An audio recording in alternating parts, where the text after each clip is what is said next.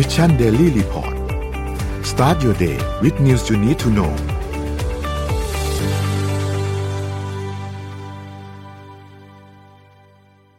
สวัสดีครับ ยินดีต้อนรับเข้าสู่ Mission Daily Report ประจำวันที่ 29 ธันวาคม 2565 นะครับ วันนี้คุณอยู่กับพวกเรา 3 คนตอน7โมงถึง8โมงเช้า สวัสดีพี่ปิ๊ก สวัสดีพี่อ้อมครับ สวัสดีค่ะ ครับอ่าเดี๋ยววันนี้วันสุดท้าย แล้วนะครับหมายถึงวันสุดท้ายของปีของพวกเราเนาะเพราะว่าเราจะเจอกันอีกทีหนึงก็คือ วันสัปดาห์หน้าเลยนะครับ หลังจากที่เข้าปี 2566 แล้วนะครับ เดี๋ยววันนี้เราค่อยๆ ไปอัปเดตเรื่องราวต่างๆ ให้ฟังกันนะครับ ว่าเป็นอย่างไรบ้างนะครับอะไปดูตัวเลขซะหน่อยครับ ตัวเลขล่าสุดนะครับเซ็ตบ้านเราบวกขึ้นมา 0.25%นะครับอยู่ที่ 1,647.28 นะครับถัดมาครับ หุ้นต่างประเทศนะครับดาวโจนส์ครับบวก 0.11%นะครับ NASDAQ ติดลบค่อนข้างเยอะครับ 1.38%นะครับ NYSE ครับบวก 0.20%นะครับฟุตซี่100 ครับบวก 0.89%แล้วก็ห่างเสียงบวก 1.56%นะครับถัดมาครับ ราคาน้ำมันดิบนะครับ WTI ครับอยู่ที่ 79.37 นะครับแล้วก็ Brent ครับอยู่ที่ 83.99 นะครับทั้งคู่ก็มีการปรับตัวลดลงเล็กน้อยครับติดลบประมาณ 0.2 กับ 0.4%นะครับถัดมาครับ ทองคำติดลบ 0.45%นะครับอยู่ที่ 1,805.57 นะครับและถัดมาครับ สุดท้ายครับคริปโตครับคริปโตก็ไม่ได้มีการขยับตัวเยอะมากยกเว้นบางตัวนะครับบิตคอยเนี่ยตอนนี้อยู่ที่ประมาณ 16,600นะครับติดลบมาประมาณ1%นะครับอีเทเรียมติดลบประมาณ 2%อยู่ที่ประมาณ 1,100 ปลายๆนะครับจนถึง 1,200 ต้นๆนะครับ b i n a n c e ครับ 243 นะครับ จะมีโซลาร่านะครับที่ติดลบมา 9.97%ที่ค่อนข้างเยอะนะครับอยู่ที่ประมาณ 10 นะครับ แล้วก็ บิตครับคอยครับติดลบประมาณ 4.6%นะครับอยู่ที่ 1.68 นะครับนี่เป็นอัปเดตตัวเลขทั้งหมดนะครับอะเดี๋ยววันนี้เราไปเริ่มต้นกันที่ข่าวไหนดีครับ พี่ปิ๊กพี่อ้อมครับเดี๋ยวอ้อมขอพาไปข่าววิทยาศาสตร์นิดนึงอ่าได้ครับมาเลยครับไม่ได้ยากเกินไป แต่เป็นประโยชน์สำหรับเราในอนาคตนะคะ คือว่าล่าสุดเนี่ยที่จีนเนี่ยประเทศจีนเนาะเขาได้ส่งยานอวกาศขึ้นไปที่ดวงจันทร์ใช่ไหมคะ ปรากฏว่าเขาเจอหินตัวอย่างบางอย่างในพื้นผิวดวงจันทร์นะคะ แล้วก็กลับคืนมายังโลกนะพบว่ามีฮีเลียมทรีธาตุหายากมากบนโลกของเรานะ มีจำนวนมากอยู่บนดวงจันทร์ซึ่งนำมาใช้เป็นธาตุเพื่อสร้างพลังงานนิวเคลียร์ฟิวชันบนโลก พลังงานนิวเคลียร์ฟิวชันนี้ค่ะ สามารถใช้บนโลกได้นานถึงหนึ่งหมื่นปีหนึ่งหมื่นปีเลยแค่ตัวหินตัวนี้นะคะ คือดินบนดวงจันทร์ที่มนุษย์เดินบนดวงจันทร์กลุ่มแรกนะคะ สามารถนำกลับมาประกอบด้วยไทเทเนียมพลาทิเนียม และแร่ธาตุมีค่าอื่นอีกมากมายนะคะ แต่ว่าเขาโฟกัสไปที่ตัวฮีเลียม three ตัวนี้ค่ะ เพื่อมาใช้เป็นนิวเคลียร์ฟิวชันในอนาคตนะคะศาสตราจารย์ โอหยางซินหยวนนะคะ หัวหน้านักวิทยาศาสตร์ของ Chinese Lunar Exploration Program นะคะ กล่าวว่าเมื่อเร็วนี้เนี่ยดวงจันทร์ได้มีฮีเลียมทรีอยู่มากมาย จนสามารถแก้ปัญหาความต้องการของพลังงานสำหรับมนุษยชาติอย่างพวกเรานะคะ เป็นระยะเวลาประมาณ 10,000 ปีเป็นอย่างน้อยค่ะ ตัวอย่างเช่น ช่องเก็บสัมภาระของกระสวยอวกาศนะคะที่บรรจุเต็ม 2 ช่อง ซึ่งมีมูลค่าประมาณ ขนาดประมาณ 40 ตันนะคะ สามารถให้พลังงานแก่สหรัฐอเมริกาเป็นเวลา 1 ปี ในอัตราการใช้พลังงานปัจจุบันค่ะ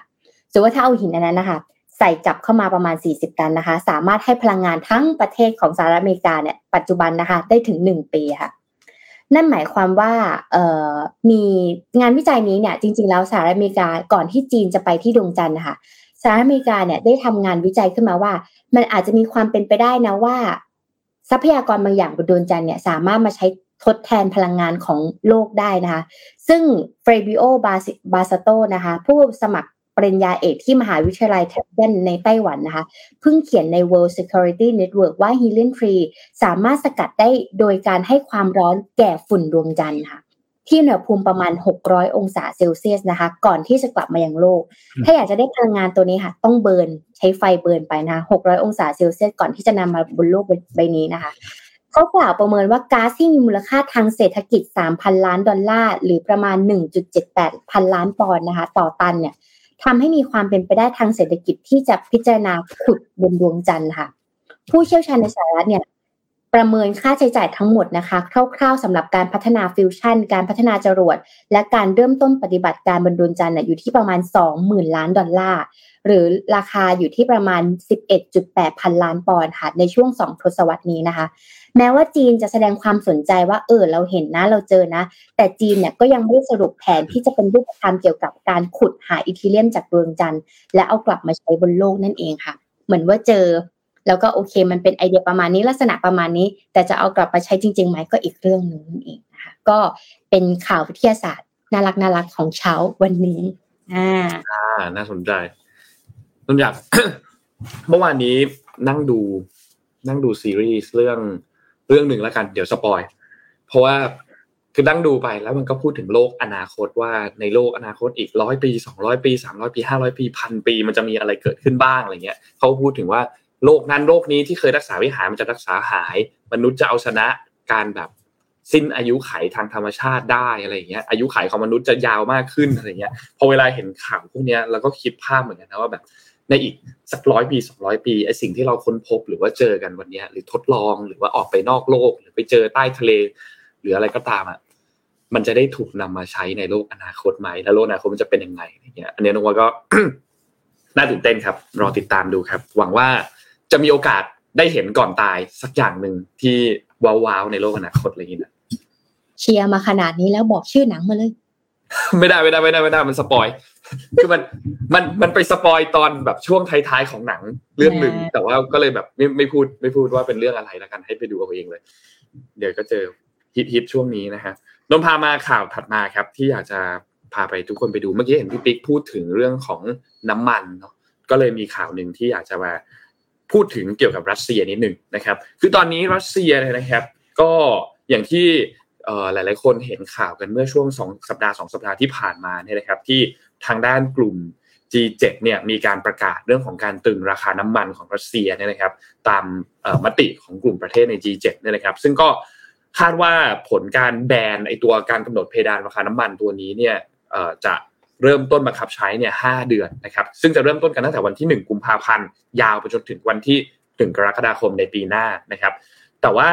แน่นอนแหละว่าทางฝั่งของรัสเซียเองก็ไม่ไม่ค่อยพอใจเรื่องนี้อยู่แล้วนะครับ คือการประกาศแบนครั้งนี้เนี่ย G7 รวมถึงออสเตรเลียรวมถึงสหภาพยุโรปเนี่ยคือเห็นพ้องเกี่ยวกับเรื่องของการที่จะกำหนดตัว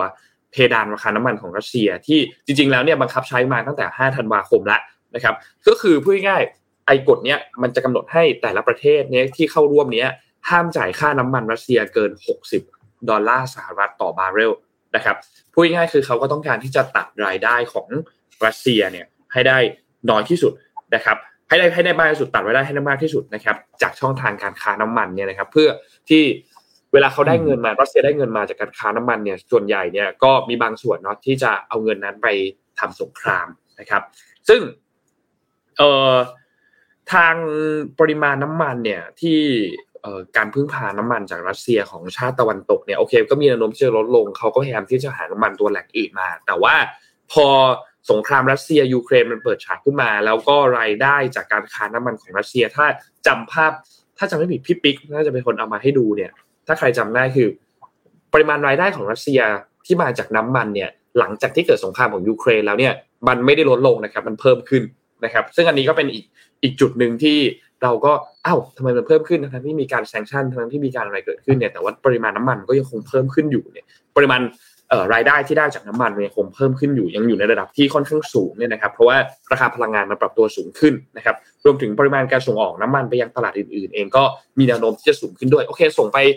ยุโรปไม่ได้ แต่ว่าตลาดที่อินเดียตลาดที่จีนเนี่ยก็ส่งออกไปได้เยอะขึ้น ก็ทำรายได้ได้เยอะขึ้น ในขณะเดียวกันก็ราคาน้ำมันก็สูงขึ้นด้วยก็ทำรายได้ได้เยอะขึ้นมากขึ้นอีกนะครับ ทีนี้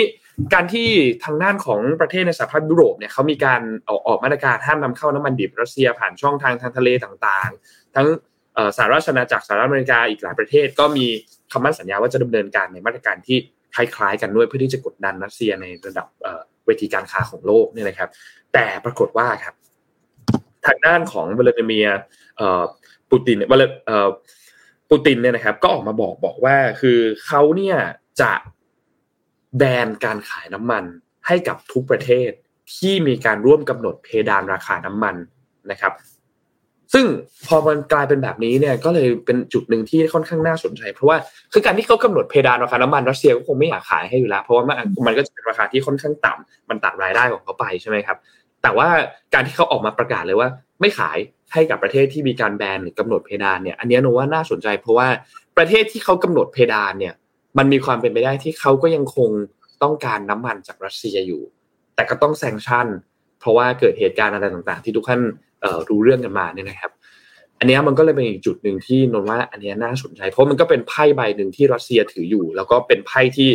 ไม่ใช่ไพ่เล็กๆอะก็เป็นไพ่ที่สำคัญมากอันหนึ่งเหมือนกันเพราะว่ายุโรปเองก็ ช่วงหน้าหนาวใช่ไหมครับ ต้องการพลังงานอยู่แล้ว อันนี้ก็เลยเป็นจุดหนึ่งที่น่าติดตามนะครับ ตอนนี้ราคาน้ำมันตลาดโลกเนี่ยที่เรารายงานเมื่อกี้เนี่ยอยู่จะอยู่ประมาณช่วง 80 ดอลลาร์สหรัฐต่อบาร์เรลนะครับ ซึ่ง ก่อนหน้านี้ในช่วงเดือนมีนาช่วงเดือนมิถุนาตอนนั้นเนี่ยมันขึ้นไปถึง 120 ดอลลาร์สหรัฐต่อบาร์เรลซึ่งมันสูงมากตอนนี้มันก็ค่อยๆเริ่มลงมาพอสมควรแล้วนะครับ ซึ่งเพดานที่เขากำหนดไว้ให้รัสเซียอย่างที่บอกมันอยู่ที่ 60 ดอลลาร์สหรัฐต่อบาร์เรลนะครับ อันนี้ก็เป็นอีกจุดหนึ่งที่อะเราต้องติดตามกันต่อไปว่า หลังจากที่รัสเซียก็ตอบโต้มาตรการการกำหนดเพดานราคาน้ำมันจากฝั่งของ G7 จากฝั่งของสหภาพยุโรปจากฝั่งของสหรัฐอเมริกาแล้วเนี่ยมันจะเป็นอย่างไรต่อนะครับ อันนี้ต้องรอดูครับ อืม ก็เมื่อกี้พูดถึง เอ่อหินช่วยพลังงานนิวเคลียร์ฟิวชันใช่ไหมมาเจอน้ำมัน อืมเราจะลงทุนอะไรดี ทุกอย่างต้องใช้เงิน ถูกครับถูกลงทุนในตัวเองใช่ไหมครับ ครั้งหนึ่งครั้งหนึ่งมีคำยอดฮิตลงทุนอะไรไม่คุ้มเท่าลงทุนในตัวเองสรุปลงทุนตัวเองนี่แหละ ไม่เคยได้ทุนคืน ไม่เคยเลยครับเออเรียนอะไรไปลืมหมดอะไรอย่างเงี้ย อืมอ้าวมีข่าวที่ญี่ปุ่นมาเล่าให้ฟังนิดนึงเห็นเราชอบไปญี่ปุ่นกัน แต่ว่าอันนี้เป็นข่าวร้ายส่งท้ายปีของ Apple นะครับ คือ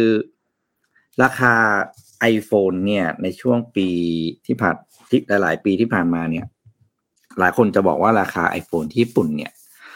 มันถูกกว่าประเทศอื่น เคยเคยเคยได้ยินไหมว่า iPhone ในญี่ปุ่นถูกกว่าที่อื่นอันนี้เนี่ยอ่า เพราะว่า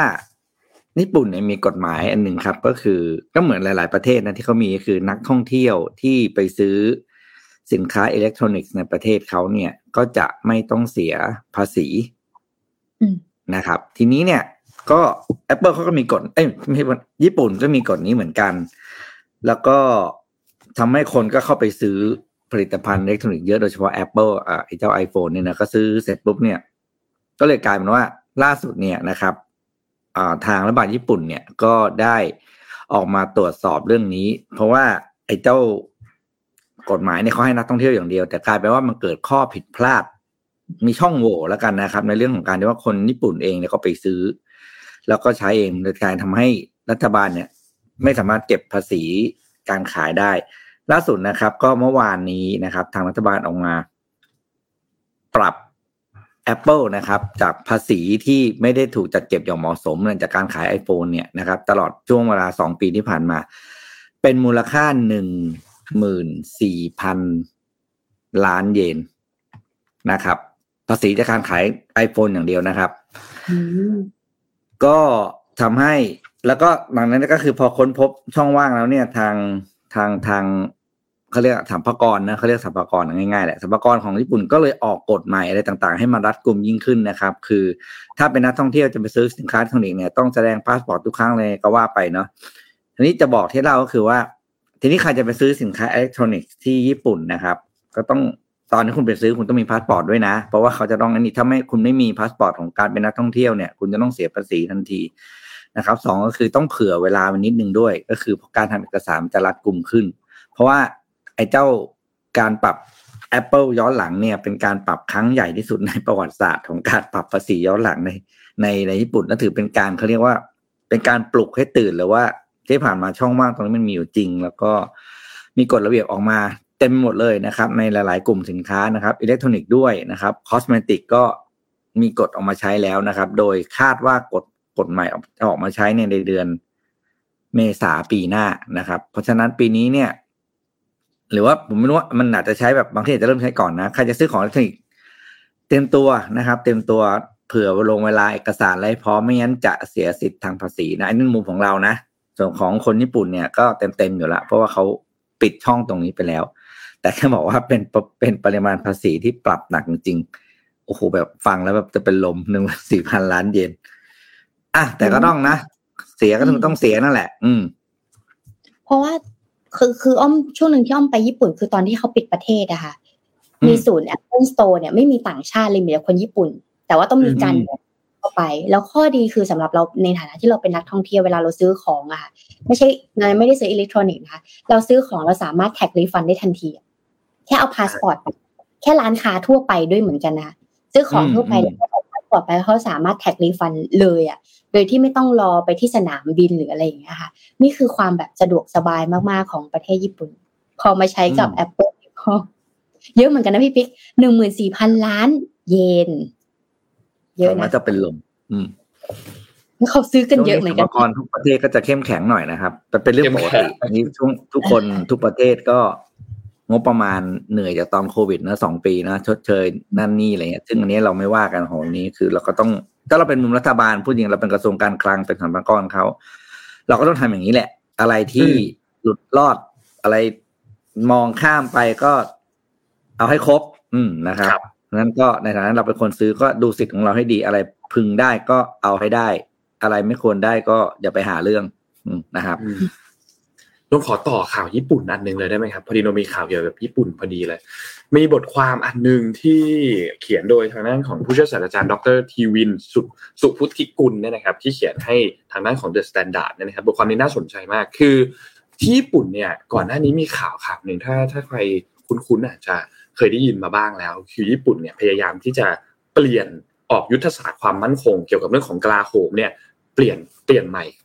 แล้วก็จริงๆแล้วคือมีการเก็บภาษีต่างๆเนี่ยเพิ่มเติมขึ้นมาด้วย ซึ่งประชาชนส่วนหนึ่งก็ก็ไม่ค่อยพอใจสักเท่าไหร่มีคะแนนความนิยมของนายกมนตรีเองก็ตกลงพอสมควรเนี่ยนะครับ คือไอ้แผนยุทธศาสตร์อันนี้เนี่ยมันประกาศมาตั้งแต่ช่วงกลางเดือนธันวาคมที่ผ่านมาแล้วโดยแผนนี้เนี่ยเขาจะมีแผนออกมาเนี่ยสามฉบับสามฉบับนี้มีอะไรบ้างหนึ่งคือตัว National Security Strategy NSS ก็เป็นแผนกลยุทธ์แผนยุทธศาสตร์ความมั่นคงแห่งชาติ สองเนี่ยคือ National Defense Program Guideline NDPG ตัวนี้เป็นแนวทางการป้องกันประเทศ และอันที่สามเนี่ยคือ Medium Term Defense Build Up Program หรือ MTDP อันนี้เป็นแผนระยะกลางเพื่อเสริมสร้างศักยภาพการป้องกันประเทศ ทีนี้ไอแผนอันแรกก่อน NSS เนี่ยนะครับมันเป็นแผนที่ออกมาระยะ 10 ปี 10 ปีนี้เนี่ยแผนออกมาเนี่ยออกมาใหม่เนี่ยเป็นฉบับที่ 2 ซึ่งจะมาแทนฉบับแรกที่เขาเคยใช้มาในปี 2013 นะครับซึ่งหลักๆ แผนนี้เนี่ยมันก็จะเป็นการวิเคราะห์เป็นการคาดการณ์สถานการณ์ความมั่นคงของประเทศญี่ปุ่นว่า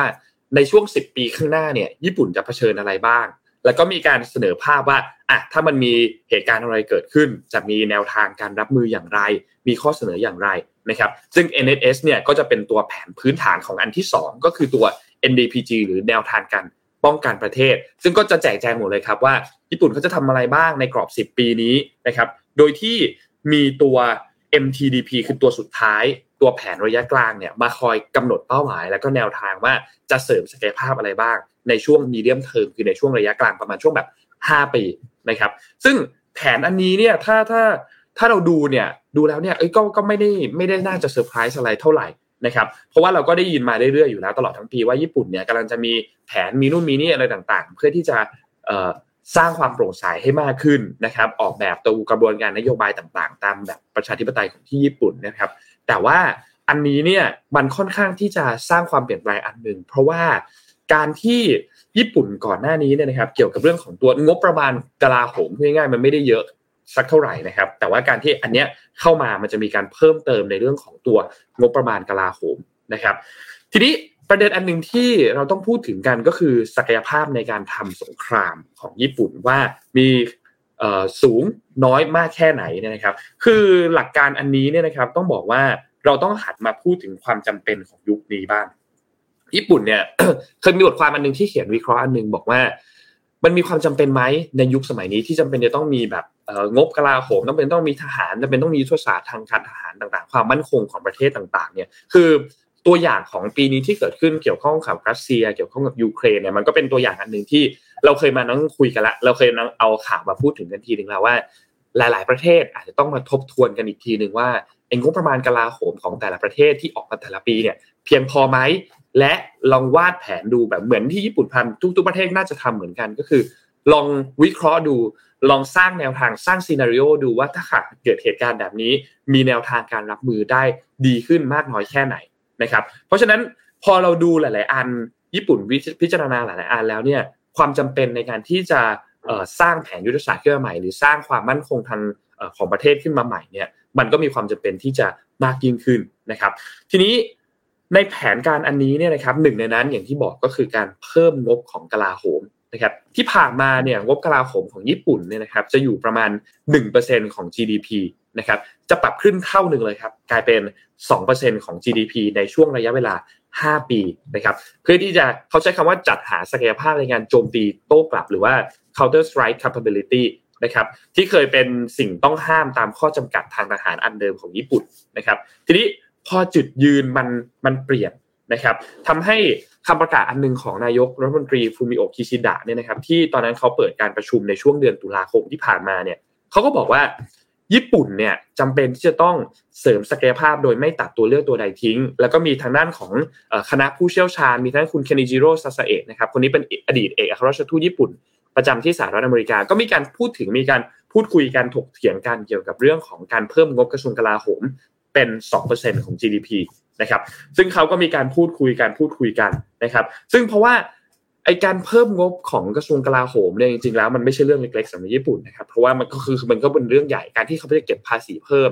แล้วต้องเอาเรื่องนี้เข้าไปในสภาต้องหาเหตุผลว่าทำไมถึงมีความจำเป็นที่จะต้องเพิ่มงบกระทรวงกลาโหมเพิ่มขึ้นจาก 1 เป็น 1%เป็น2%เนี่ยนะครับรัฐบาลก็ต้องมีการวางแผนในการที่จะใช้งบประมาณก้อนนี้วิจัยพัฒนาขยายระบบอินฟราสตรักเจอร์ต่าง ๆสำหรับการป้องกันประเทศนะครับ ซึ่งงบส่วนใหญ่แน่นอนว่าจะทุ่มไปกับการส่งเสริมการ กลไกป้องปราม ซึ่งก็คือ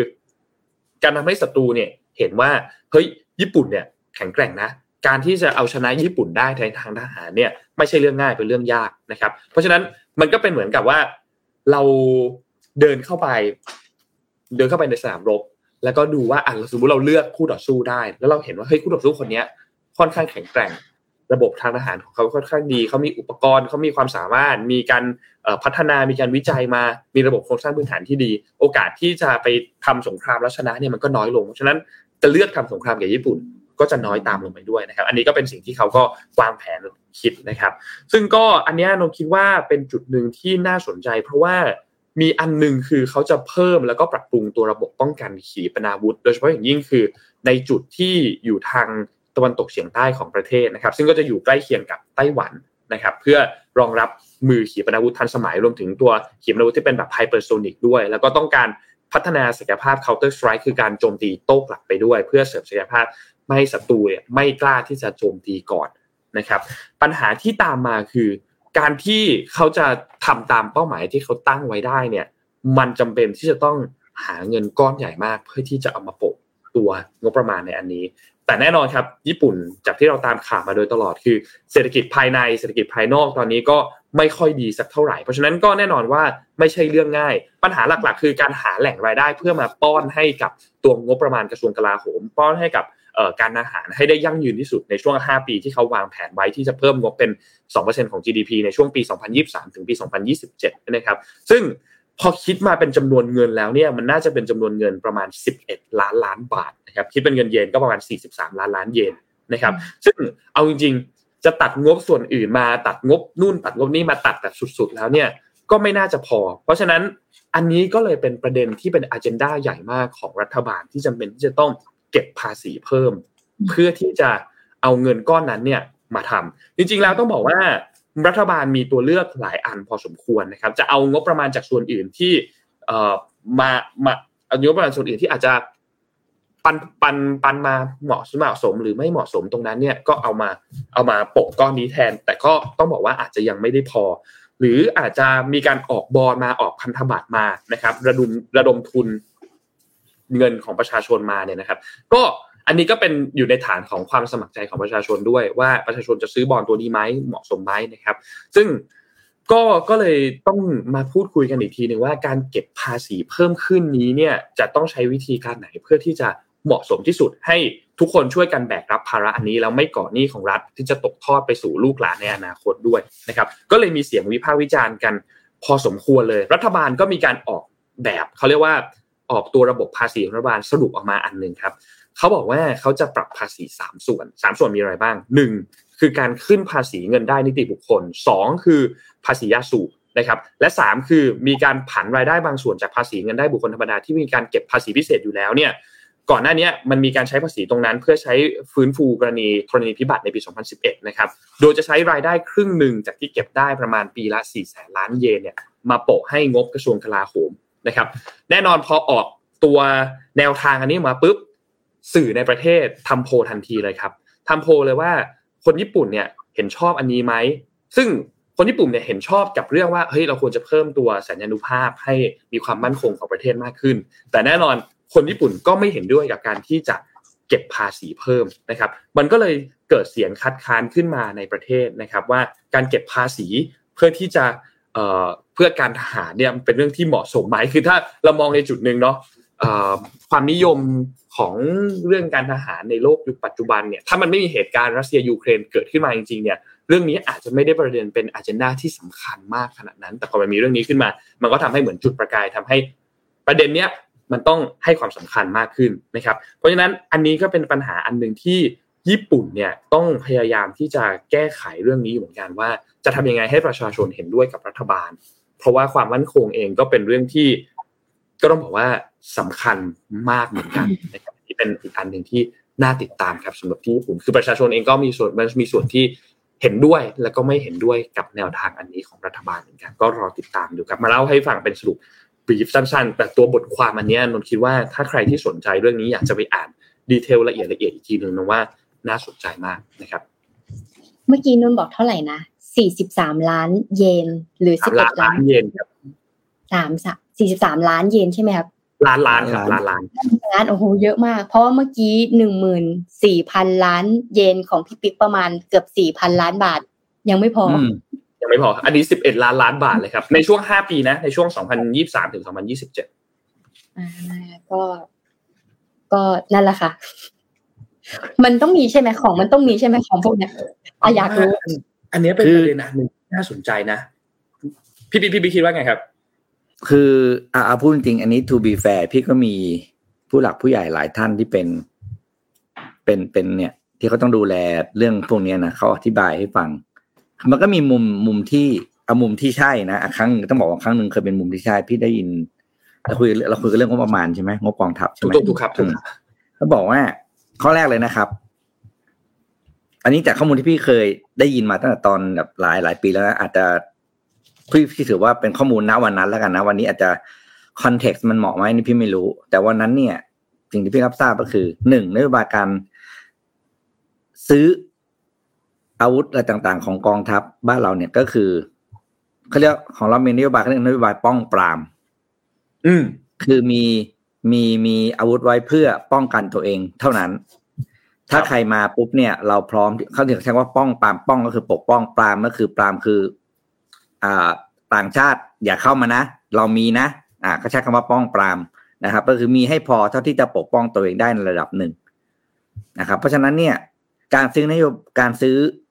กองไม่ซื้อกองทัพ ซื้องบประมาณของกองทัพจึงขึ้นกับประเทศรอบข้าง ว่าเขามีอะไรเราถึงต้องมีให้เท่าเพื่อจะป้องปรามได้ สมมติว่า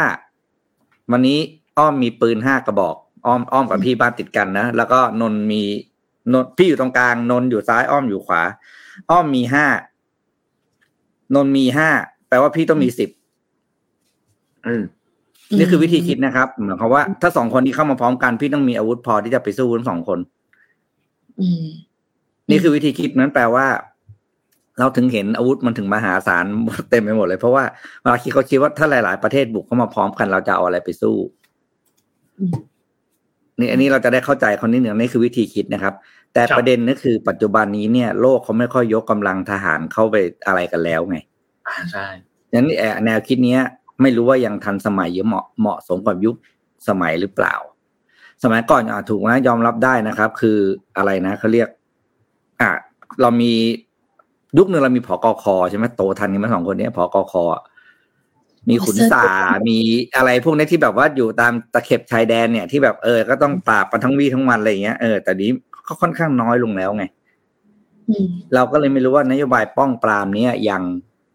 ยังเหมาะสมกับยุคสมัยหรือเปล่า แล้วลองคิดดูว่าประเทศเราเอง ทุกวันนี้ก็ไม่ได้มีเอ่อปัญหาชายแดนเหมือนประเทศอื่นๆที่เราอ่านข่าวกันบ่อยๆที่ว่าเขาก็โอ้โหสามสิบสี่สิบปีเขาก็ยัง ตุ้มตามกันอยู่ใช่ไหมเพราะฉะนั้นเนี่ยก็เป็นเรื่องน่าคิดครับว่านโยบายป้องปรามที่พี่เคยได้ยินมาเนี่ย วันนี้ยังทันสมัยอยู่ไหม พี่มันบอกว่า ไม่มีเขาซื้อแบบไม่มีความคิดแบบไม่มีวิธีคิดนะเขามีแต่ว่าไม่รู้ว่าวิธีคิดแบบนั้น ยังเหมาะสมกับยุคสมัยวันนี้หรือเปล่า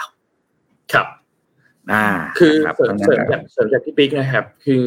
ตัวนโยบายป้องปรามตัวนี้เนี่ยของญี่ปุ่นนะของที่ญี่ปุ่นเนี่ยจริงๆมันเริ่มเริ่มต้นมาตั้งแต่เอ่อของในยุคของอาเบะแล้วนะครับ คุยง่ายก็คือเขาต้องการให้ญี่ปุ่นเนี่ยมันแข็งแข็งแกร่งมากขึ้น โดยที่ไม่ให้ชาติใด ๆ ก็ตามเนี่ยเข้ามาคุกคามญี่ปุ่นได้นะครับ ซึ่งแน่นอนแหละว่าการที่มันมีประเด็นอันนี้เกิดขึ้นมาเนี่ยคนญี่ปุ่นก็ต้องก็ต้อง active ทางด้านการทหารกันมากขึ้นแล้วว่าไอ้ตัวแผนอันนี้เนี่ยมันเหมาะสมมากไหมแล้วก็อย่างที่พี่ปิ๊กพูดถึงเลยครับ คือการที่มีอาวุธพวกนี้หรือการป้องปรามแบบนี้ในตรรกะแบบนี้เนี่ยนะครับ มันเป็นฐานของแบบ จะว่าเหเหมือนทำประกันก็ได้ มือนทำประกันก็ก็ส่วนหนึ่งจะว่าเหมือนการถ่วงดุล balanceก็ได้ถ่วงดุลอำนาจก็ได้นะครับ เพราะว่ามันก็เป็นการแบบเวทกันเหมือนกันว่าเฮ้ยเขาก็มีของเหมือนกันนะเขาก็มีอาวุธมีศักยภาพทางทหารเหมือนกันนะเพราะฉะนั้นถ้าจะมามีขัดมีความขัดแย้งกันเกิดขึ้น มีการใช้กำลังกันเกิดขึ้นเนี่ยก็ไม่ง่ายนะที่จะชนะเพราะฉะนั้นก็เหมือนเป็นการขู่กันไปว่า งั้น พี่สู้นะอย่างเงี้ยเหรออย่าทำอย่าทำนะอืมอย่าทำเพราะว่าพี่เราสู้สู้นะได้นะ ประมาณนั้นสู้เออใช่พี่สู้นะถูกเลยสู้นะสู้นะสู้นะเออพี่สู้นะอืมเนี่ยถูกต้องเลยเพราะว่าก็อืม เพราะว่าข่าวนี่เป็นแบบแบบเนี้ย ไม่ไม่ชอบแอบไงต้องให้รู้ว่าฉันมี ฉันซื้อมาถูกตั้งใจต้องตั้งใจให้รู้ตั้งใจให้ตั้งรู้ใจว่าให้รู้อะไรก็เลยว่าอ๋อ มันเป็นแบบนี้นี่เองโอเค ครับเราจะได้รู้ว่าเราต้องคือเราก็ไม่อืมเราก็ไม่รู้ว่าวันนี้ยังเหมาะสมหรือเปล่าเนาะเพราะว่าอืมเดี๋ยวนี้โลกเขาไม่ได้สู้กันด้วย อาวุธสงครามแล้วเขาสู้เรื่องเศรษฐกิจ สู้กันด้วยเทคโนโลยีมันมีวิธีอื่นที่เราจะไปยึดครองอะถือว่าเขาจะเขาหรือเขาจะมายึดครองเรา หรือเราจะไปยึดครองเขาได้ได้หลายวิธีมาก วิธีหนึ่งที่นิยมกันมากเลยก็คือการเข้าไปถือหุ้นในบริษัทใหญ่ๆไงครับการเข้าไปด o มิเนตกลไกการบริหารประเทศหรือบริษัทที่มีมีอะไรนะเขาได้มีอำนาจในการชี้นำตลาดได้ นั้นจะเห็นตอนจะสังเกตยุคหนึ่งที่ประเทศที่เศรษฐกิจล่มสลายอะครับก็เพราะว่ารัฐวิสาหกิจหรือกิจการของรัฐถูกถือหุ้นในต่างชาติอย่างเช่นอาร์เจนตินาไฟฟ้าอืมโดนอากองทุนต่างประเทศเข้าไปถือขนส่งอะไรต่างๆ พลังงานที่อย่างบุกลายเป็นว่า ก็ปล้นประชาชนประชาชนก็คือแพ้เหมือนกันแต่เป็นแพ้ทางเศรษฐกิจแทน อืม ซึ่งอืมหนักหนาสาหัสกว่าแพ้ทางไอ้นี่อีกนะเพราะแพ้ทางเศรษฐกิจไม่มีใครประนามคุณได้นะ คนที่เข้าไปยึดอะถือว่าคนเข้าไปถือหุ้นในการไฟฟ้าของประเทศนั้นๆน่ะ ไม่มีใครไปว่าคนในประเทศที่เข้าไปถือหุ้นได้นะครับอืมก็เขาไม่ได้ไปไปเอาพึ่งยังไม่ใช้คำง่ายไม่ได้ไปฆ่าใครอะ อืม แต่เป็นการยึดประเทศโดยโดยโดยแหมจะบอกโดยชอบทำก็ไม่ใช่ แต่ว่าพี่ว่าเป็นการยึดแบบประชาชนไม่มีทางสู้เหมือนกันอีกวิธีหนึ่งอย่างเงี้ยเนาะอืม ครับอะเดี๋ยวมีอีกเรื่องมาเล่าให้ฟัง แต่วันนี้ นี่มีหนังสือมาแจกของสมมูลอีกเรื่องนะ อันนี้พี่มีเล่มนี้มาแจกนี่นะครับ เป็นหนังสือที่หลายๆคนพูดถึงนะครับในช่วง ช่วงสองเดือนที่ผ่านมาเนอะเล่มนี้ดังมากนะครับดังมาก Four ดังมาก Thousand Weeks นะครับ ชีวิตเรามีแค่สี่พันสัปดาห์นะครับ นี่นี่นี่อันนี้อันนี้นะครับ ก็ในร้านหนังสือก็ติดเอ่อ top seller นะพี่ปิ๊กอืมใช่ แต่ว่าสู้เล่มพี่ปิ๊กไม่ได้นะนนไปวันก่อนนนไปคิโนคุนิยะมาเล่มพี่ปิ๊กนี่อยู่อันดับสองนะพี่ในอ้าว เล่มขอบคุณครับ เล่มนี้รู้สึกว่าจะอยู่อันดับสี่อันดับห้าอะไรอย่างงี้ก่อนก่อนที่นนท์จะเข้าไปพี่เพิ่งลงมาจากร้านนั้น แล้วพี่ก็ปีนขึ้นไปวางเรียงไว้นั่นแหละอ๋อโอเคอ๋อนั่นคือเหตุผลต่อนั่นคือเหตุผลครับ ไม่งั้นถึงเต็มเชลฟ์อะพี่ก็ปีนขึ้นไปเรียงแล้วก็แบบพอ พออะไรนะอาศัยพจังหวะที่เจ้าหน้าที่มาเขาก็เลยเก็บเหมือนเดิม ไม่ใช่เขายังอยู่เหมือนเดิมอืม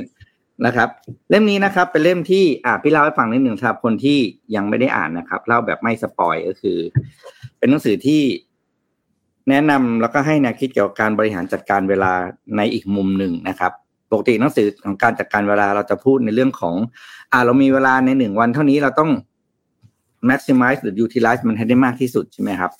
ก็ทำเวลาทำทำก็มีเทคนิคในการบริหารเวลาอะไรต่างๆ มากมาย มีทำ time boxing ทำอะไรเต็มไปหมดเลย แต่เล่มนี้เป็นเทคนิคอ่าไม่ใช่เทคนิคเป็นหนังสือให้แง่มุมเกี่ยวกับการบริหารเวลาในมุมกลับกันครับ โดย ให้เรามองว่าชีวิตเราเนี่ยเป็น finite หรือมีมีวันสิ้นสุดนะก็คือประมาณสี่พันสัปดาห์นี่แหละ ถ้าคุณอายุประมาณโดยเฉลี่ยก็คือประมาณแปดสิบปีนะครับ จุดเด่นของหนังสือเล่มนี้คือเขาบอกว่า ถ้าเรารู้ว่าเราจะมีชีวิตอยู่แค่นี้เนี่ยนะครับ เราจะบริหารเวลาได้ดี ต่อเมื่อเรายอมรับก่อนว่า เรามีเวลาแค่นี้ และสองคือเรายอมเผชิญหน้ากับ ความจริงข้อนี้อืมแทนที่จะพยายามใส่ productivity เข้าไปในเวลา หรือการพยายามควบคุมจัดการเวลาอะไรต่างๆนะเพื่อให้นี่เพื่อให้เพื่อให้เราใช้เวลาได้คุ้มค่าที่สุด แต่ถ้าเราเปลี่ยนมุมหมายเป็นว่าเฮ้ยเรามีเวลาแค่นี้เองนะชีวิตเนี่ย พอเรารู้ว่าเรามีจุดสิ้นสุดของชีวิตนะครับ เราจะเลือกใช้เวลาไปกับเรื่องที่เรารู้สึกว่าเราให้คุณค่ากับมันมากที่สุด ซึ่ง คุณค่าของแต่ละคนไม่เหมือนกันนะครับ เรื่องนี้เป็นต้องบอกว่าดีมากเลยนะ ดีมากๆแบบเออ ไปอ่านซะนะครับ แล้วก็มันจะมีอะไรให้เราโน้ตเยอะแยะเลยนะครับ พี่ก็มีเล่มนี้ติดตัวอยู่ตอนนี้ถ้าว่างๆก็หยิบมาอ่านนิดหน่อยๆแต่ว่าทุกหน้ามีสาระดีมากนะครับ อะเพราะฉะนั้น ให้สมมูลแจกถามคำถามอะไรดีนนท์อ้าวลุกหนีถามคำถามอะไรดี เออถามไม่รู้ละแต่ว่ามีมาแจกหนึ่งเล่มนะครับ นี่ห่อใหม่เอี่ยมเลยนะ ขอบคุณอมรินทร์ฮาวอ้าวทูด้วยนะครับเรารู้แล้วพี่ก็จะพยายามไปไถหนังสืออมรินทร์ฮาวทูมามามาแจกบ่อยๆนะครับ อืมครับเพราะเขาเรารู้แล้วน่ารักพี่ไถอะไรก็ได้ อืมไถแล้วขอครับขออะไรก็ให้ครับก็เอามาแจกเป็นแฟนรายการอะอะเตรียมนะครับตัวนะคะกับเฮาส์อนะย่าลืมคะนะครับอยู่อย่างพี่เนี่ย ตอนนี้พี่จะเหลือประมาณสักเหลือกี่กี่พันวะเหลือประมาณพันกว่ากว่าๆสัปดาห์แล้ว ถ้าเรานับแปดสิบนะนับถือว่าแปดสิบถูกป่ะ พี่ก็เกินครึ่งมาแล้วอะเพราะฉะนั้นก็พี่ยิ่งต้องอ่าน เพราะว่าเราเหลือเวลาน้อยลงเรื่อยๆอืมอ่านะครับ อะโอเคไปต่อคำถามถามว่าว่าคือเย็นนี้พวกเราจะไปเตะบอลกันใช่ไหมครับพี่วิ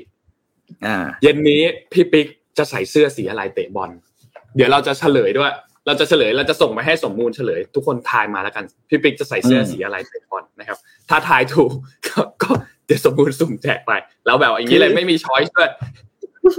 เรื่องของไม่มีเรื่องในช้อยวันด้วยก่อนเขาใส่สีอะไรกัน แล้วพี่ก็ใส่คนละสีใช่ป่ะพี่ครับตอนไปเออเตะเดาการเดายากมากเดาไม่ถูก มิชชั่นเนี่ยเขาใส่สีขาวกันอ้อมแล้วพี่แม่งใส่สีสีอะไรวะนนท์สีฟ้าอะไรเป็นคนเดียวก็ไม่รู้สีอะฟ้าคราวที่แล้วพี่ใส่สีฟ้าคือแบบ ลงมายืนเนี่ยไม่ได้บอลเลยเพราะเขาคิดว่าเป็นฝั่งตรงข้ามแล้ว อะเดากันไปครับเดากันไปเดากันไปอะไปเดี๋ยวครับเฉลยจะถูกอืมส่งไปให้สมมูล แล้วก็แล้วก็แจกหนังสือนะครับอะอย่าลืมไปหาอ่านนะครับเล่มนี้ดีมากจริง ๆ ไปไปอ่านแล้วก็เราจะมีมุมมองใหม่ๆ เกี่ยวกับการบริหารเวลา เกี่ยวเกี่ยวกับการใช้เวลาของเราว่าจะใช้ไปกับเรื่องอะไร ครับอืมเพราะว่าบางครั้งเรื่องที่ เป็นเรื่องสำคัญมากๆคนอื่น อาจจะไม่ใช่เรื่องที่เป็นสาระสำคัญในชีวิตเราก็ได้เพราะฉะนั้นเราก็ไม่ต้องใช้เวลาของเราไปกับเรื่องนั้น อ่าครับอ่าเดี๋ยวต้องตามสมมูลค่ะ อย่าลืมพี่อ้อมนะคะ ต้องอ้อนสมมูล ทุกวันนี้ต้องอ้อนสมมูลค่ะ อะไหนๆพี่ปิ๊กนะคะ มีหนังสือมาแจก อะ อ้อมก็มีสองกิจกรรมเป็นของขวัญมาจาก Mission นะคะ เพื่อจะให้กับแฟนๆทุกคนที่ติดตามเรานะคะ อ่านะคะ วันนี้นะคะ มีกิจกรรมดีๆมาฝากนะคะ ต้องบอกว่า สำหรับ Clubhouse หรือว่า YouTube ต้องรีบมาตรงนี้นะคะ เพราะว่ากิจกรรมสองกิจกรรมนี้เป็นกิจกรรมแจกค่ะ แจกเท่าไหร่เนี่ยหนึ่งร้อยกล่องเลยรีบอ่านกันเลยดีกว่า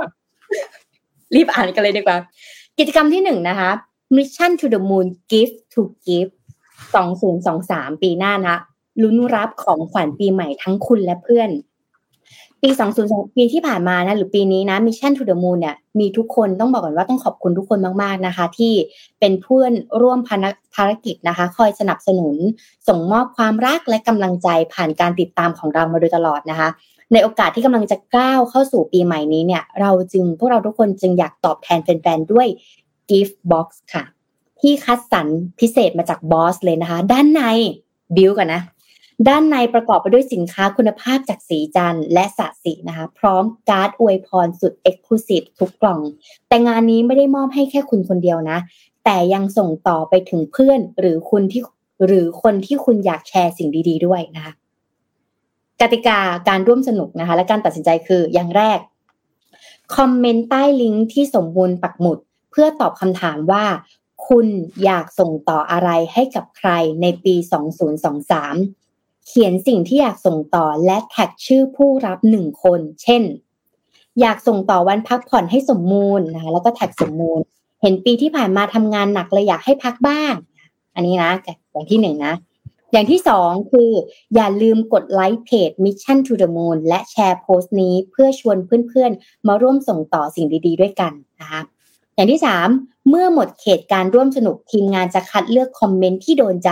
และประกาศประกาศรายชื่อผู้โชคดีทั้งผู้คอมเมนต์และผู้ที่ถูกแท็กจากหน้าเพจ Mission to the Moon นะจำนวน 50 คู่ 1 คู่จะได้ gift box คนละ 1 กล่องนะคะ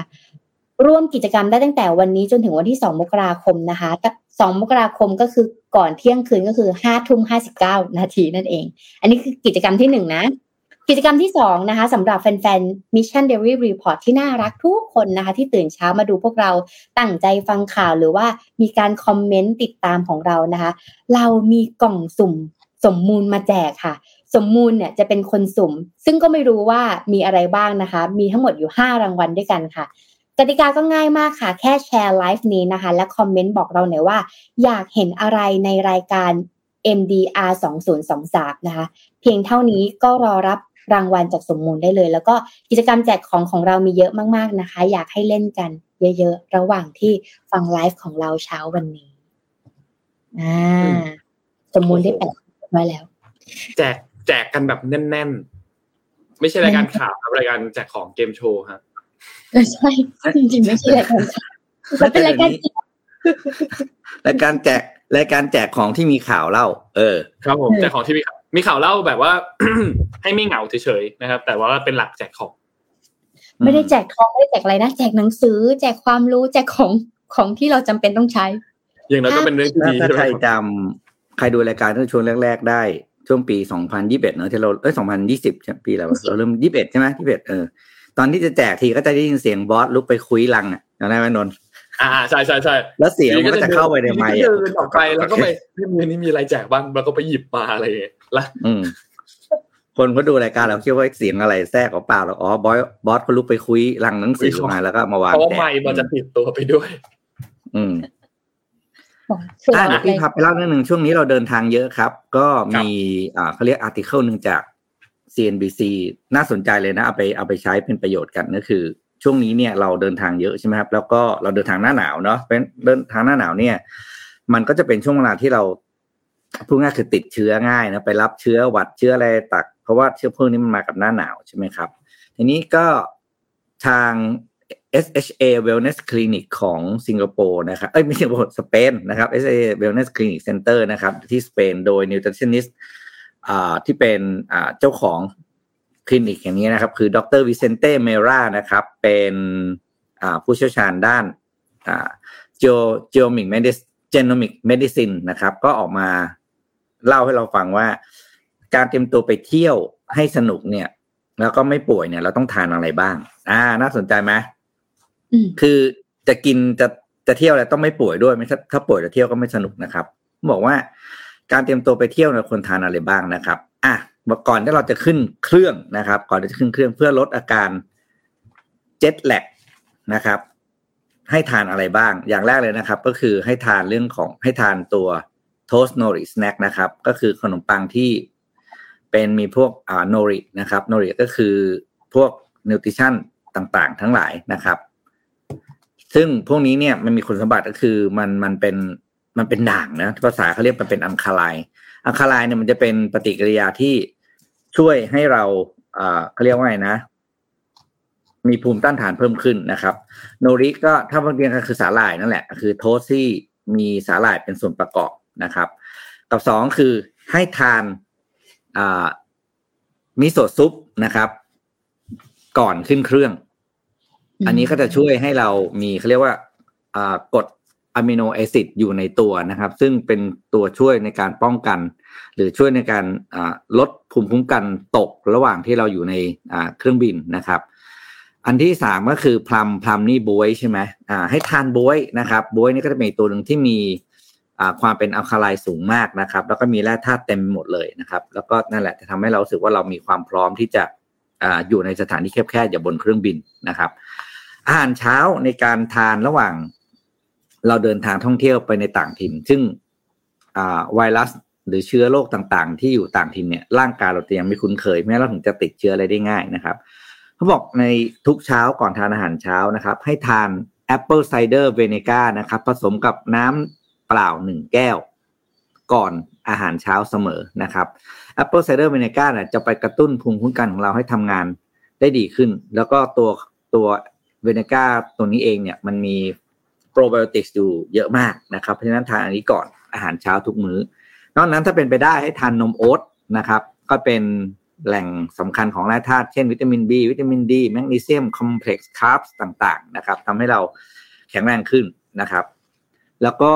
ก็ยังย้ำใหม่คือไม่ว่าจะเป็นเที่ยวเดินทางไปไหนก็ตามนะครับการพักผ่อนที่เพียงพอแล้วก็ออกกำลังกายบ้างเนี่ยก็ยังเป็นการกระตุ้นให้ภูมิคุ้มกันของเราเนี่ยทำงานได้ดีเสมอนะครับ เพราะฉะนั้นเนี่ย อยากเที่ยวสนุกนะครับ ก็เต็มตัวร่างกายให้ดีให้พร้อมนะครับ จะได้เที่ยวแล้วไม่มีปัญหาได้เที่ยวเต็มที่ตามแผนที่วางไว้นะครับ แต่ที่อ่านมาเนี่ยชอบที่สุดเลยก็คือทาน Apple Cider Vinegar หนึ่งช้อนก่อนทานอาหารเช้า อันนี้ไม่เคยรู้มาก่อนนะครับ เพราะฉะนั้นต้องไปหาซื้อมากินแล้วเออ ไม่เคยรู้เหมือนกันค่ะ แต่เคยลองนนี้ไม่เคยรู้เลย Apple Cider Vinegar ไม่เคยรู้เลยว่าเออมันไอ้นี่ในอืม ในซูเปอร์มาร์เก็ตมีขายครับพี่พีเออเออตามตามแบบซูเปอร์มาร์เก็ตวิลล่ากูเม่น่าจะมีน่าจะมีอืมอืมแล้วมันซื้อบอกใส่ปุ๊บแล้วก็ผสมน้ำเปล่าหนึ่งหนึ่งแก้วแล้วก็ดื่มก่อนทานเปล่าอาหารน้ำเช้าอุ่นน้ำเย็นแล้วแต่เรา อืมอืมเอ่อนนท์พามาต่อที่เรื่องของตัวเลขการส่งออกของไทยนะครับ ตัวเลขการส่งออกของไทยล่าสุดเดือนพฤศจิกายนเนี่ยนะครับ ตัวเลขออกมาละหดตัวติดลบไป 6%เมื่อเทียบกับช่วงเดียวกันของปีที่แล้วก็คือ year on year เนี่ยนะครับก็ถือเป็นการลดลงแบบ year on year ต่อเนื่องเป็นเดือนที่2นะครับแล้วก็แย่กว่าที่ตลาดคาดการณ์ไว้ด้วยนะครับเพราะตลาดเขาคาดการณ์ไว้ว่าจะติดลบ 5.2%นะครับแต่ว่านี่ออกมาติดลบ 6%เลยนะครับซึ่งในกลุ่มสินค้าที่ยังเติบโตได้ค่อนข้างดีเนี่ยนะครับก็จะเป็นกลุ่มที่พวกไก่สดแช่เย็นแช่แข็งนะครับน้ำตาลทรายเครื่องดื่ม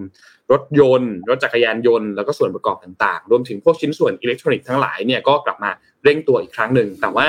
สินค้าที่พลิกกลับมาก่อนหน้านี้ค่อนข้างแรง แต่ว่าตอนนี้กลับมาชะลอตัวก็คืออาหารสัตว์เลี้ยงนะครับ ซึ่งทำให้ดุลการค้าเนี่ยกลับมาติดลบ 1,342 ล้านเหรียญสหรัฐนะครับซึ่งคิดเป็นเงินไทยก็ประมาณ 46,000 ล้านบาทนะครับ ซึ่งต้องบอกว่ามันหนักที่สุดในรอบ 3 เดือนนะครับ เพราะว่าการนำเข้าเนี่ยมันขยายตัวขึ้นมา 5.6% year on year นะครับ ก็เป็นตัวเลขที่ต้องบอกว่าน่าเป็นห่วงพอสมควรเหมือนกันหลังจากนี้นะครับ ทางด้านของอหลาย ๆ นักวิเคราะห์หลาย ๆ ท่านเนี่ยเขาก็วิเคราะห์กันว่าดุลบัญชีเดินสะพัดในเดือนพฤศจิกายนเนี่ยจะยังคงเป็นบวกต่อเนื่องเป็นเดือนที่ 3 จากการท่องเที่ยวที่ฟื้นตัวขึ้นมาชัดเจน นะครับซึ่งก็ต้องรอดูตัวเลขที่ชัดเจนอีกครั้งหนึ่งจากทางด้านของธนาคารแห่งประเทศไทยในวันที่ 30 ธันวาคมนี้นะครับว่าจะเป็นอย่างไรนะครับ แต่ต้องบอกว่าตอนนี้ดูแล้วไม่ไม่ค่อยสดใสสักเท่าไหร่นะครับสำหรับอนาคตเกี่ยวกับเรื่องของการส่งออกนะครับ ซึ่งจากที่เราอ่านบทวิเคราะห์กันมาในช่วงสัปดาห์สองสัปดาห์ที่ผ่านมาช่วงท้ายปีเนี่ยที่เขาวิเคราะห์กันไปจนถึงปีหน้าเนี่ยนะครับ ก็ค่อนข้างเห็นชัดเจนแล้วว่าตัวเลขการส่งออกเนี่ยน่าจะ ไม่ค่อยดีสักเท่าไหร่นะครับยกตัวอย่างอย่างเช่นตลาดของที่สหรัฐเนี่ยดูแล้วเนี่ยนะครับก็น่าเป็นห่วงพอสมควรเพราะว่าในปีหน้าเนี่ยน่าจะติดลบนะครับรวมถึงที่สหภาพยุโรปที่ญี่ปุ่นเนี่ยนะครับก็น่าจะติดลบเหมือนกัน ในอาเซียนเองก็น่าจะติดลบนะครับประมาณสี่ห้าเปอร์เซ็นต์นะครับเป็นไปได้ที่จีนอาจจะกลางๆไม่ได้บวกไม่ได้ลบมากนะครับอันนี้คือพูดถึงคู่ค้าของเรานะที่เป็นตลาดส่งออกจากไทยไปยังสหรัฐไปยังยุโรปไปยังญี่ปุ่นไปยังจีนต่างๆเนี่ยนะครับ แล้วก็ หลังจากนี้เนี่ยพวกกลุ่มที่เป็นกลุ่มสินค้าแบบสินค้าฟุ่มเฟือยทั้งหลาย พวกเครื่องประดับยานยนต์สินค้าโภคภัณฑ์ต่างๆเนี่ยดูแล้วน่าจะมีเป็นกลุ่มที่เสี่ยงหดตัวนะครับ ส่วนสินค้าที่เป็นสินค้าจำเป็นเนี่ยนะครับ ยังคงมีทิศทางที่เออโอเค ยังค่อนข้างโอเค อยู่แม้ว่าจะมีการเติบโตที่ค่อนข้างจำกัด นะครับพวกสินค้าที่เป็นสินค้าอาหารมูลค่าการส่งออกเนี่ยไม่ได้เยอะมากนะครับสินค้าอิเล็กทรอนิกส์ที่เติบโตแต่ก็เติบโตอย่างจำกัดนะครับเพราะฉะนั้นถ้าเราดูในภาพรวมแล้วเนี่ยมันไม่สามารถที่จะขับเคลื่อนการส่งออกในภาพรวมได้นะครับเพราะว่าไอ้ตัวสินค้ากลุ่มอื่นๆเนี่ยมันค่อนข้างที่จะลดลงไปค่อนข้างเยอะนะครับจากตามการอ่อนตัวของอ่อนแรงของเศรษฐกิจโลกที่ปรากฏขึ้นในปีหน้านะครับที่เขาวิเคราะห์กันนะครับแต่ว่าอย่างน้อย ปีหน้าเราก็อาจจะมีsector การท่องเที่ยวที่เข้ามาช่วยเหลือเราได้ พอสมควรนะครับ ไม่มากก็น้อยต้องรอติดตามดูพอ sector การท่องเที่ยวมันได้เนี่ยมันก็อาจจะกระจายไปยัง sector อื่นๆ ที่นักท่องเที่ยวเข้ามาแล้วเขาเข้าไปใช้เงินใน sector เหล่านั้นนะครับ ก็อาจจะมีความเป็นไปได้อยู่นะครับ ก็อันนี้รอติดตามว่าการคาดการณ์ต่างๆ ในปีหน้าที่จะเกิดขึ้นเนี่ย มันจะเป็นไปตามจริงไหมนะครับอย่างที่พี่เป๊กพูดไว้เมื่อวานนะโน้ตชอบที่พี่เป๊กพูดเมื่อวานมากเลยว่า ไม่มีใครรู้หรอกครับว่าปีหน้ามันจะเกิดอะไรขึ้น ทุกคนมี scenario ที่คาดการณ์กันไว้ของของของตัวเองนะครับแล้วก็ลองฟังบทวิเคราะห์ของคนอื่นๆ เพื่อมาประกอบเป็นข้อมูลในการพิจารณาว่าใน sector ที่ท่านทำธุรกิจหรือใน sector ที่ท่านเข้าไปลงทุนเนี่ยมันจะได้รับผลกระทบมากน้อยแค่ไหนนะครับก็หวังว่าทุกคนจะ survive ผ่านไปในปีหน้าได้นะครับส่วน sector ที่เป็น sector การส่งออก ก็ ให้ดูประเทศคู่ค้าของท่านไว้ให้ดีๆนะครับว่าเขากำลังจะเจอกับเศรษฐกิจ recession กำลังจะเจอกับอะไรหรือเปล่าเอามาวางแผนให้ดีว่า เราจำเป็นที่จะต้องหาท่าใหม่ไหมหาธุรกิจใหม่ๆไหมหรือหาช่องทางรายได้ใหม่ๆไหมถ้าหากว่าช่องทางการส่งออก พวกนี้เนี่ยมันหายไปนะครับ ก็ฝากไว้ครับสำหรับเรื่องของตัวเลขการส่งออกยังไงเรารอดูตัวเลขจากทางด้านของธนาคารแห่งประเทศไทยทีหนึ่งว่าดุลบัญชีเดินสะพัดในเดือนพฤศจิกายนเนี่ยจะเป็นเท่าไหร่ประกาศวันที่ 30ธันวาคมนี้ครับ ก็จะเห็นทิศทางมากขึ้นสิ้นจะเห็นสิ้นเดือนนี้อีกไม่กี่วันนี้เอง ถูกต้องครับถูกต้องครับเดี๋ยวอ้อมพามาอีกข่าวหนึ่งค่ะ ก็คือเป็นพอเจอแล้วก็ช็อกผสมดีใจ แล้วก็ช็อกอีกรอบหนึ่งนะคะ ก็คือเอ่อมี Echo X to Life นะคะของ ของที่หนึ่งละกันสามารถให้กำเนิดทารกได้ประมาณสามหมื่นคนต่อปีค่ะ หรือที่เรียกว่าคันจำลองนั่นเอง จริงๆแล้วจะมีภาพหนึ่งที่เขามีคันจำลองนะเดี๋ยวพอเห็นภาพแล้วก็จะอ่าเข้าใจนะคะทำไมถึงต้องมีวิธีการนี้นะคะ ต้องบอกก่อนว่าองค์การอนามัยโลกเนี่ยได้หรือว่า WHO นะคะ รายงานว่ามีผู้เสียชีวิตประมาณ 3 0 0แสนราย เนื่องจากภาวะแทรกซ้อนในการตั้งครรภ์นะคะ บริษัทเอ่อโปรเจกต์ของ X2 Life เนี่ยจะช่วยลดความทุกข์ทรมานของมนุษย์ และสัดส่วนของ X2 Life เนี่ยจะสามารถสร้างประวัติผ่าเคาะผ่าคลอด และประวัติการคลอดก่อนกำหนดได้ค่ะ คือสามารถเช็คแบบนั้นได้เลยนะคะ อันนี้คือเขาทำโมเดลขึ้นมานะคะ ซึ่งสาเหตุว่าทำไมนะคะ สิ่งที่อำนวยความสะดวกเนี่ย ที่เขาจะทำให้เลยก็คือ จะช่วยให้คู่รักตั้งครรภ์ทารก และเป็นพ่อแม่ที่แจที่แท้จริงนะคะสำหรับพ่อแม่ที่มีบุตรยาก ซึ่งไม่สามารถที่จะมีบุตรเองได้ เขาก็เลยทำโปรเจกต์นี้ขึ้นมาค่ะอันนี้คือวิดีโอตัวอย่างเป็นลักษณะแบบนี้นะคะอันนี้เนี่ย X to Life เนี่ยของอ่า Hasams All Gali กออลกาลีนะคะ สามารถให้กำเนิดทารกได้ประมาณ 30,000 คนต่อปี เนื่องจากการวิจัยทางวิทยาศาสตร์ที่กว้างขวางและแปลกใหม่มามากกว่า 50 ปีที่เขาทำมานะคะ มันเป็นผลิตผลของโปรเจกต์นี้ ซึ่งเป็นนักสื่อสารวิทยาศาสตร์และนักเทคโนโลยีชีวภาพจากเบอร์ลินค่ะ สิ่งสำคัญเลยก็คือเขาเนี่ยถ้าใครสนใจสำหรับใครที่ไม่มีบุตรไม่ได้ หรือว่ามีภาวะคันแทรกซ้อน หรือว่าเสี่ยงกับการตั้งครรภ์นะคะ ถ้าเข้าถ้าจะสนใจโปรเจกต์นี้เนี่ย สามารถทำให้คุณเนี่ยออกแบบตัวอ่อนได้ตามพันธุกรรม ก่อนที่จะฝังลงในคันเทียม สามารถเลือกสติปัญญา เลือกส่วนสูง เลือกความแข็งแรง เลือกผม เลือกสีตา และหลีกเลี่ยงโรคทางพันธุกรรมได้นะคะ ซึ่งเจ้าของโปรเจกต์อันเนี้ยเขาได้กล่าวไว้นะคะ กล่าวว่า EctoLife เนี่ยสามารถขับเคลื่อนด้วยพลังงานหมุนเวียนทั้งหมด และเป็นสถานที่สร้างครรภ์เทียมแห่งแรกของโลกนะคะ แต่ต้องบอกก่อนว่าการเพิ่มประชากรมนุษย์เนี่ยเขาได้เสนอวิธีการแก้ไขปัญหาให้กับผู้หญิงที่ต้องตัดมดลูกออก หรือว่ามีภาวะครรภ์แทรกซ้อนนะคะ แต่ว่าก็จะช่วยลักษณะการทำโปรเจกต์นี้เนี่ยจะช่วยให้ประเทศที่ประสบปัญหาที่จำนวนประชากรลดลง ถ้าเมื่อกี้ขึ้นวิดีโอก็จะมีเกาหลีกับญี่ปุ่นใช่ไหมคะ ที่ส่วนใหญ่ประชากรจะเป็นผู้สูงอายุ แต่ถ้ารู้สึกว่าอยากจะกระตุ้นให้เกิดการ ผลิตประชากรมากขึ้น แต่ถ้าเกิดคุณตั้งครรภ์ไม่ได้โปรเจกต์นี้อาจจะช่วยได้ค่ะ เช่นเกาหลีใต้บัลแกเรียญี่ปุ่นนะคะกล่าวว่าเทคโนโลยีจริงๆแล้วเทคโนโลยีอันเนี้ยเขามีมาอยู่แล้วแล้วเขาทำมาอยู่แล้วนะ แต่ว่าข้อจำกัดส่วนหนึ่งที่ทุกคนน่าจะเล็งเห็นแล้วคือ ด้านจริยธรรมค่ะ ว่าถ้าเกิดทำแล้วเนี่ยมันจะเกิดจริยธรรมไหมมันจะเป็นยังไง และเด็กที่ถูกเลือกมามันจะโอเคไหมอะไรอย่างเงี้ยค่ะ โดยเขากล่าวสรุปนะคะ ว่าคุณสมบัติทุกอย่างพื้นฐานเนี่ยมาจากวิทยาศาสตร์อย่างสมบูรณ์เพราะเขาคิดมาแล้วนะคะ และนักวิทยาศาสตร์วิศววิศวกรทั้งหมดเนี่ยก็ได้ร่วมทำโปรเจกต์นี้ด้วย ก็ทำกันอยู่ค่ะ แต่เพียงแต่ว่ามันอาจจะขัดกับจริยธรรมอยู่นะคะ ก็เราติดตามดูว่าในอนาคตจะเป็นอะไรล่ะถ้าเราจะคลอดลูกกับพี่ปิ๊กนนถ้าเราสามารถเลือกได้ว่าจากได้เพศนี้ ผู้หญิงเอาแบบว่ามี IQ EQ เท่านี้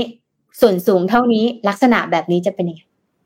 ก็ทางศีลธรรมนี่หรือว่าทางแบบอะไรพวกนี้มันจะแบบโอ้โหต้องคุยกันอีกเยอะเลยนะหนูว่าคือการกำหนดสเปคได้เลยเหรอใช่ไหมใช่กำหนดเลยว่า เราอยากได้สเปคแบบไหน อืมอืมอืม EQ โอ้ QI Q เท่าไหร่ SQ เท่าไหร่ ใส่ลงไปก่อนที่จะฝังเยื่อหรือว่าฝังในส่วนของอาจเรียกว่าสเปิร์มก็ได้ค่ะ เข้าไปกับหรือว่าตัวอย่างอันเนี้ยมันเป็นตัวอ่อน จะว่าดีมันก็ดีนะ พูดอย่างนึงแม่งเอาในแง่ของด้านดีก่อน ก็คือโรคที่มากับกรรมพันธุ์จะไม่มีแล้วถูกปะอืมใช่ไหมครับอย่างบางอย่างเนะอะพูดจริงเรา to be fair กับคนที่เขาเกิดมานะเด็กที่เกิดมาต้องมารับกรรมพันธุ์น่ะโรคที่แบบแล้วก็เข้าใจใช่ไหมโรคที่เป็นกรรมพันธุ์เนี่ยเบาหวานในพวกนี้แบบเฮ้ยบางทีเขาแบบเกิดมาอะไรวะเกิดมากูก็เป็นแล้วอย่างเงี้ยมันก็ไม่ไหวนะเออถ้าแบบแก้ตรงนี้ได้ก็ดี แต่ในแง่ของ โอ้โหทีนี้ต่อไปนี้โลกเราจะมีใครไม่ไม่สวยไม่หล่อไหมเนี่ย จะมีใครไม่แข็งแรงอะไรอย่างเงี้ยมันก็จะมันก็จะมีความแบบอะไรนะเขาเรียกมีความทั้งข้อดีข้อเสียเนอะอันนี้ถ้าถามเราครัเราบก็ แต่ถ้าเห็นภาพมันเหมือนภาพในหนังที่เราเคยเห็นใช่ป่ะที่แบบเวลาเข้าไปแล้วแบบมันเพาะตัวอ่อนที่มันเป็นตัวจริงปีศาจจริงมันอยู่ในห้องแลบแล้วเรียงกันเป็นพันๆตัว อืม จริงจริงโอ้ยตายตายตายน่ากลัว แต่ถ้าถามตอนพี่ที่พี่ก็ถือว่าเนี่ยถ้าใช้ในทางดีทางการแพทย์พี่ว่าเหมาะนะ อืมถ้าทางในการแพทย์อย่างน้อยแน่ๆนะครับ เด็กที่เกิดมาแล้ว ไม่มีความเกิดมาแล้วมีความผิดปกติทางร่างกายมาด้วยเลยตั้งแต่กำเนิดเนี่ยจะไม่มีละอืมอืมเพราะว่าเราเราแก้ตั้งแต่ตอนที่เกิดอ่อตอนที่จะก่อนทำให้เกิเขาดเลยนี่ขึ้นบางทีมา เริ่มต้น อืม ครับ อืมโหน่ากลัวแต่ว่านี่น่ากลัวจริงก็เป็นเออวิมีดีโอความน่ากลัวมีความน่ากลัวมีความน่ากลัวอืมมีความน่ากลัวอะ นนขอพามาประชาสัมพันธ์อีกเรื่องหนึ่งครับในในช่วงท้ายปีแบบนี้เนี่ยนนเชื่อว่า อันนี้น่าจะเป็นอีกหนึ่งอันที่หลาย ๆ คนทำกันนะครับ ก็คือการตรวจสุขภาพนะครับ ช่วงใกล้จะสิ้นปีแบบนี้หลาย ๆ คนทำงานหนักมาหลายๆคนใช้ร่างกายมาค่อนข้างหนักนะครับ ไม่ว่าจะทำงานเยอะมาก หรือว่าจะบางคนไปทำกิจกรรมนอกไปออกกำลังกายไปอะไรใช้งานร่างกายกันค่อนข้างหนักนะครับ ซึ่งก็บางคนเป็นแบบพวกประเภทแบบ work hard party harder ด้วยนะครับ แต่ว่าอย่างไรก็ตามช่วง พักหยุดยาวอันนี้เนี่ยแน่นอนว่าทุกท่านก็ต้องพักผ่อนกันใช่ไหมครับทานอาหารดีๆมีประโยชน์ออกกำลังกายให้แข็งแรงนะครับและที่สำคัญที่สุดคือการไปตรวจสุขภาพนะครับช่วงท้ายปีที่ผ่านมาเนี่ยเราอาจจะเห็นข่าวในที่น่าเศร้าใจนะครับที่เป็นโรคร้ายที่เกิดขึ้นโดยที่เราไม่รู้ตัวคือภายนอกเราดูแข็งแรงดีแหละ แต่เราไม่มีทางรู้เลยว่าภายในร่างกายของเราเนี่ยมันเป็นอย่างไรบ้างนะครับการตรวจสุขภาพก็เป็นอีกทางหนึ่งที่จะทำให้เราสามารถดูแลร่างกายของเราได้ถูกจุดมากขึ้น จะได้แข็งแรงจะได้ ห่างไกลจากโรคร้ายต่างๆนะครับ ซึ่งจริงๆ ก่อนหน้านี้เนี่ยทางบอสของเราเนี่ยนะครับเพิ่งไปรีวิวตัวโปรแกรมสุขภาพอันหนึ่งมานะครับที่ก็ไปตรวจที่โรงพยาบาลในเครือพญาไทเปาโลนะครับก็เป็นการตรวจแบบตามไลฟ์สไตล์ได้เลยเหมาจ่ายรายปี แถมตรวจซ้ำได้ไม่อั้นก็เป็นอีกโปรแกรมอันหนึ่งที่น่าสนใจมากๆ ใครที่กำลังจะวางแผนจะตรวจสุขภาพอยู่เนี่ยนะครับในช่วงปลายปี หรือบางคนอาจจะไปตรวจกันช่วต้นปีเนี่ยนะครับ ก็ฝากไว้ด้วยนะครับสำหรับโรงพยาบาลพญาไทเปาโลนะครับ ก็ ใครที่อยากจะเข้าไปดูว่าบอสเขาไปตรวจสุขภาพเลยไปรีวิวเป็นยังไงเนี่ยยังไงเดี๋ยวให้สมมูลแปะลิงก์ไว้ให้นะครับก็จะได้ไปดูว่าแพ็กเกจตรวจสุขภาพให้คนทั้งของตัวเองทั้งคนในครอบครัวเนี่ยเป็นอย่างไรบ้างเผื่อให้เป็นของขวัญช่วงปีใหม่กันนะครับ เพราะว่าโนว่าการให้แพ็กเกจตรวจสุขภาพเป็นของขวัญปีใหม่เนี่ยอันก็เป็นของขวัญอันหนึ่งที่ดีนะ แล้วก็ใช้ได้จริงอะมันเห็นเห็นชัดๆเลยนะครับ ว่ามันค่อนข้างสำคัญเรื่องนี้นะครับ ก็ ฝากไว้ด้วยนะครับสำหรับใครที่อยากที่จะตรวจสุขภาพครับ เชียร์เชียร์เชียร์เพราะเป็นที่ทำงานเก่าเราเองอืมแล้วพี่เองพี่ก็ซื้อเนี่ยครับตอน all you can check พี่ก็ซื้อของปีที่แล้วไว้แล้วพี่ก็ไปตรวจตั้งสามรอบเนี่ยคือ all you can check เนี่ยมันดีตรงที่คุณจะไปเมื่อไหร่ก็ได้ ถ้าคุณอยากโดนเสียบแขนกี่ทีคุณก็ไปเขาไม่ว่าคุณหรอก คือครับบางทีเออจริงๆมันบางบางโรคเนี่ย นี้ follow up เยอะๆบ่อยๆใช่ไหมครับแล้วก็ถ้าไปบ่อยๆ ได้มันเห็นความเปลี่ยนแปลงมันดีนะโดยเฉพาะคนที่เริ่มหันมากลับมาออกกำลังกายอะ แล้วก็อะไรนะเขาเรียกว่า พอเราออกกำลังกายปุ๊บทักเดือนหนึ่งสองเดือนปุ๊บเนี่ยค่าต่างๆในเรื่องมันเริ่มลดลงมันเห็นผลมีกำลังใจนะมันทำให้เราไปต่อได้แบบเอ้ยอยากอยากทำต่ออะไรอย่างเงี้ยครับคุ้มสุดแล้วอันเนี้ยไปซื้อไปตรวจตรวจกันได้นะครับ น่าน่าน่าไปตรวจบ้างเลยครับ เออพี่ก็ซื้อ all you can check นี่แหละ แต่พี่ซื้อแหมจะบอกพูดก็เออนะก็ซื้อแพ็กเกจผู้ใหญ่อะตรวจเยอะหน่อยตามอายุ ครับอืมอ่าโอเคมีข่าวอะไรปิดท้ายไหมครับ พี่ปิ๊กพี่อ้อมครับ ของมีมีครับมีมันก่อนอ่านด็อกิเมนต์อันหนึ่งแล้วตกใจแต่ต้องเอามาเล่าให้ฟังก็ได้ครับพี่ปิ๊กปิดท้ายเป็นเลยเรื่องเกี่ยวกับประเทศโคลอมอะมันก่อนเราคุยกันในพี่คุยกับอบอสในในอะไรไอมิชันธุรกิจตอนพิเศษเรื่องธุรกิจสีเทา เรามีพูดนิดหนึ่งว่า เราอยากให้ประเทศไทยเนี่ย มีภาพจำแบบไหนในสายตาประชาคมโลกใช่ไหมว่าจะเป็นแหล่งแหล่งแหล่งพักแหล่งพักฟื้น หรือว่าแหล่งอะไรเขาเรียกแหล่ง retirement country ที่ให้มีคนมาอาศัยช่วงปลายปี หรือจะเป็นประเทศที่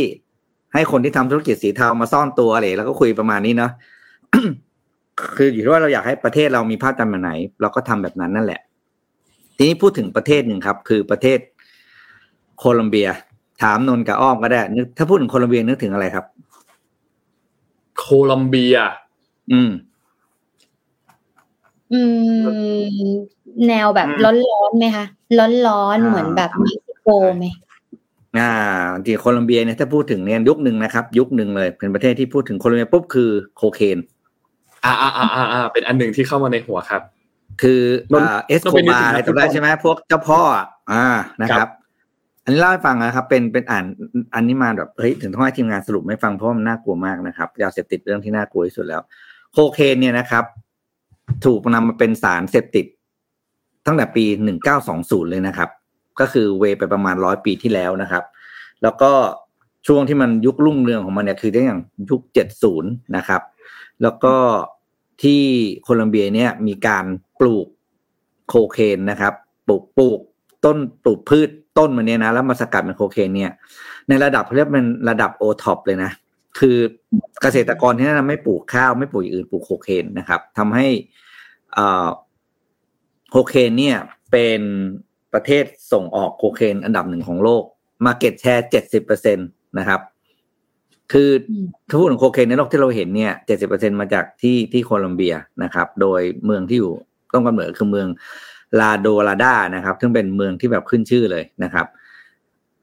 แต่ไงก็ตามนะครับ ในแม้ว่ารัฐบาลจะพยายามจะปราบปรามอะไรต่างๆนะก็ทุกรัฐบาลก็ยอมรับว่าปราบปรามไม่ได้นะครับ เพราะมันมีผลกับเศรษฐกิจของประเทศมากจริงๆนะครับ แต่สิ่งที่น่ากลัวสุดก็คือ ในช่วงปี 2021คือช่วงโควิด เนี่ยที่เศรษฐกิจของประเทศไม่ดีเนี่ย ของของโลกด้วยที่มันไม่ดีเนี่ยนะครับ พื้นที่เพาะปลูกของโคเคนเนี่ยนะครับ ขยายไปถึงสองร้อยสี่เฮกเตอร์นะครับ คือคือเพิ่มขึ้นประมาณ41เปอร์เซ็นต์แล้วกันจะได้ไม่งงนะครับ คือเยอะกว่าเดิมมากนะครับ แล้วก็กุสตาโวเปโตรนะครับ ประธานาธิบดีของโคลอมเบียออกมาว่า รัฐบาลเนี่ยแม้ว่าจะมีนโยบายต่อต้านหรือปราบปรามยาเสพติดนั้น แต่ทุกรัฐบาลยอมรับว่าล้มเหลวนะครับ แล้วก็ตัวเขาเองเนี่ยเพิ่งขึ้นมาเป็นประธานาธิบดีได้ ไม่นานนะครับ และเป็นผู้นำที่มาจากฝ่ายซ้ายเป็นครั้งแรกที่ขึ้นมานะครับ ก็มีแนวคิดว่าไหนๆเราจะปราบปรามมันไม่ได้แล้วนะครับ เราก็ใช้วิธีการก็คืออ่าทำให้มันเขาเรียกว่า เป็นการนิรโทษกรรมแล้วกันนะครับ ก็คือให้คนที่กำลังปลูกอยู่เนี่ยเลิกปลูกซะแล้วก็รัฐบาลก็จะไม่ไม่ไม่ไม่ไม่ไม่เอาผิดในในสิ่งที่ทำมาตั้งแต่ ตั้งแต่ก่อนนะครับ แล้วก็พยายามจะสร้างอาชีพให้ให้พื้นที่ทำกินให้เครื่องมือให้เงินทุนอะไรต่างๆนะครับผมบอกว่า ประเทศโคลอมเบียเนี่ยแม้ว่าจะพยายามจะใช้วิธีการต่างๆนะครับ ที่เขาเคยทำนะครับ เช่นฉีดสารเคมีทางอากาศนะครับต่างๆ แต่ก็ไม่เคยสำเร็จเลยนะครับ สุดท้ายนี่ก็มาเป็นนโยบายอันนี้แหละ สิ่งที่โลกกำลังจับตามองคือในปี ตั้งแต่ปีนี้จนถึงอีกสามสี่ปีข้างหน้าที่ ประธานาธิบดีคนใหม่ขึ้นดำรงตำแหน่งเนี่ยปริมาณพื้นที่เพาะปลูกโคเคนของที่โคลอมเบียจะลดลงหรือเปล่ากับนโยบายอันใหม่นะครับ ที่ใช้แนวคิดของการที่ว่า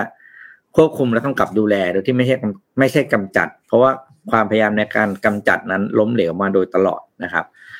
กองทุนนี้เนี่ยโคลอมเบียทำด้วยตัวเองนะครับ ไม่ได้รับงานอ่าการสนับสนุนจากนานาชาตินะครับ ก็ถือว่าเป็นปัญหาภายในประเทศนะครับ แต่ก็เชื่อว่าอีกไม่นานนะครับ ตัวต่างชาติเนี่ยก็จะพยายาม เรียกว่าส่งกองทุนไปสนับสนุน เพื่ออยากให้ปัญหายาเสพติดของโลกเนี่ยลดลงอย่างเป็นรูปธรรมจริง ๆ นะครับ ต้องบอกว่าเอาเรื่องนี้มาคุยเพราะว่ายาเสพติดเป็นหนึ่งปัญหาใหญ่มากๆของของโลกนะครับ แล้วก็บ้านเราก็ไม่น้อยด้วยนะครับ เพราะฉะนั้นเนี่ยก็ต้องระวังกันให้ดีนะครับ โดยเฉพาะในยุคที่เศรษฐกิจไม่ดี เมื่อไหร่ที่เศรษฐกิจไม่ดีปุ๊บยาเสพติดจะจะจะหาได้ง่ายขึ้น อืมอืมเพราะว่าอืมเพราะว่ามันจะเป็นอะไรที่แบบทำเงินง่ายไงนะครับ อืม อะอืมเยอะมากฟังแล้วก็เหนื่อยภาพมันคือเยอะมากกับคือนึกนึกภาพไม่นึกภาพเลยว่า แม้แต่รัฐบาลอะจะตั้งพ่นยงพ่นยาอะไรแล้วอะแต่ก็ยังช้าอยู่ แล้วมันเป็นเศรษฐกิจที่ drive มันเป็นสินค้าที่ drive เศรษฐกิจและเป็นอันดับหนึ่งของเขาอะกลายเป็นอันดับหนึ่งของโหดมากเลยอะอืมอืมนั่นแหละครับไหนๆปิดท้ายนะครับ ก็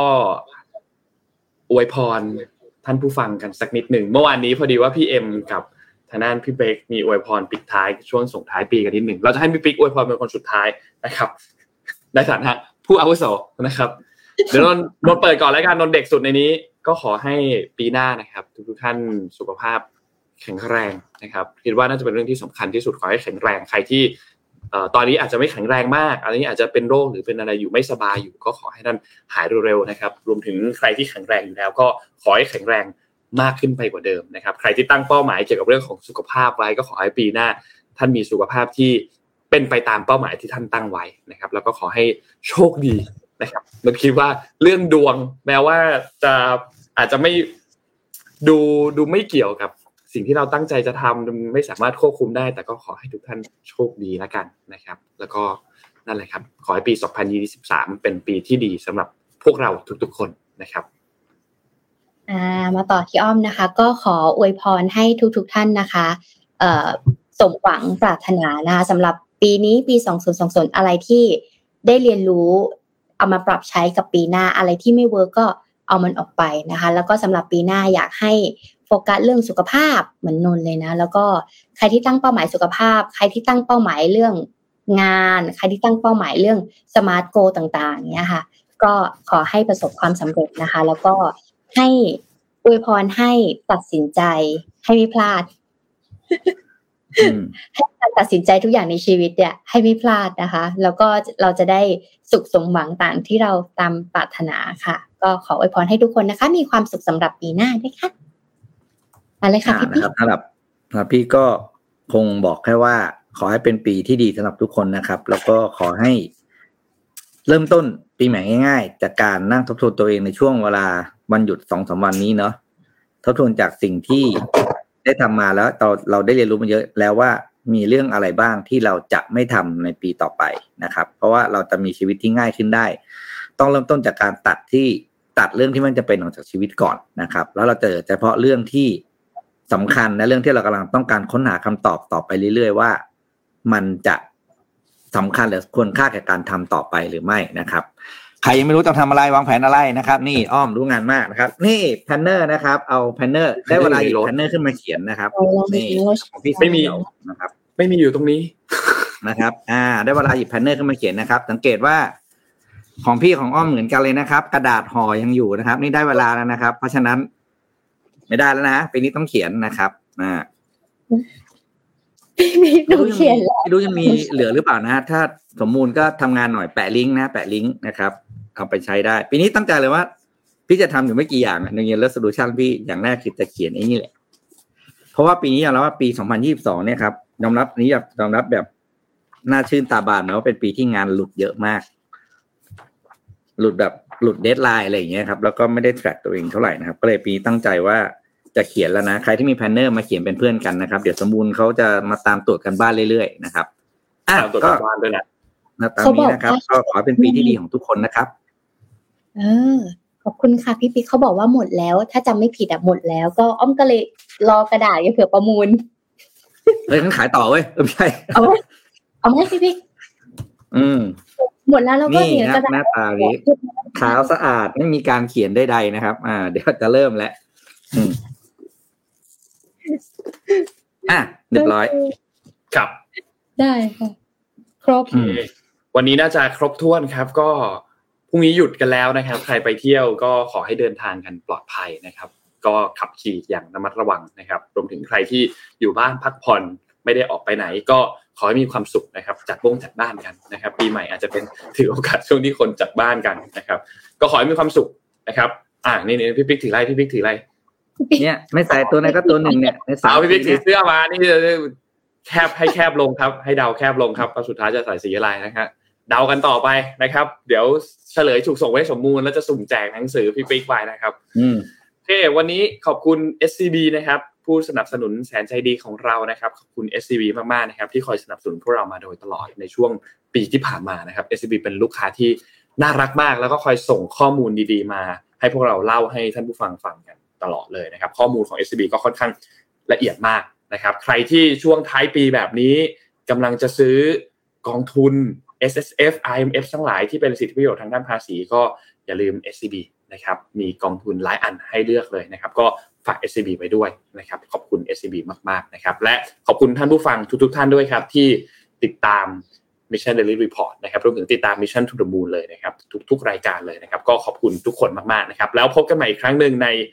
ปีหน้านะครับ วันนี้เรา 3 คนลาไปก่อนครับ สวัสดีครับ Mission Daily Report start your day with news you need to know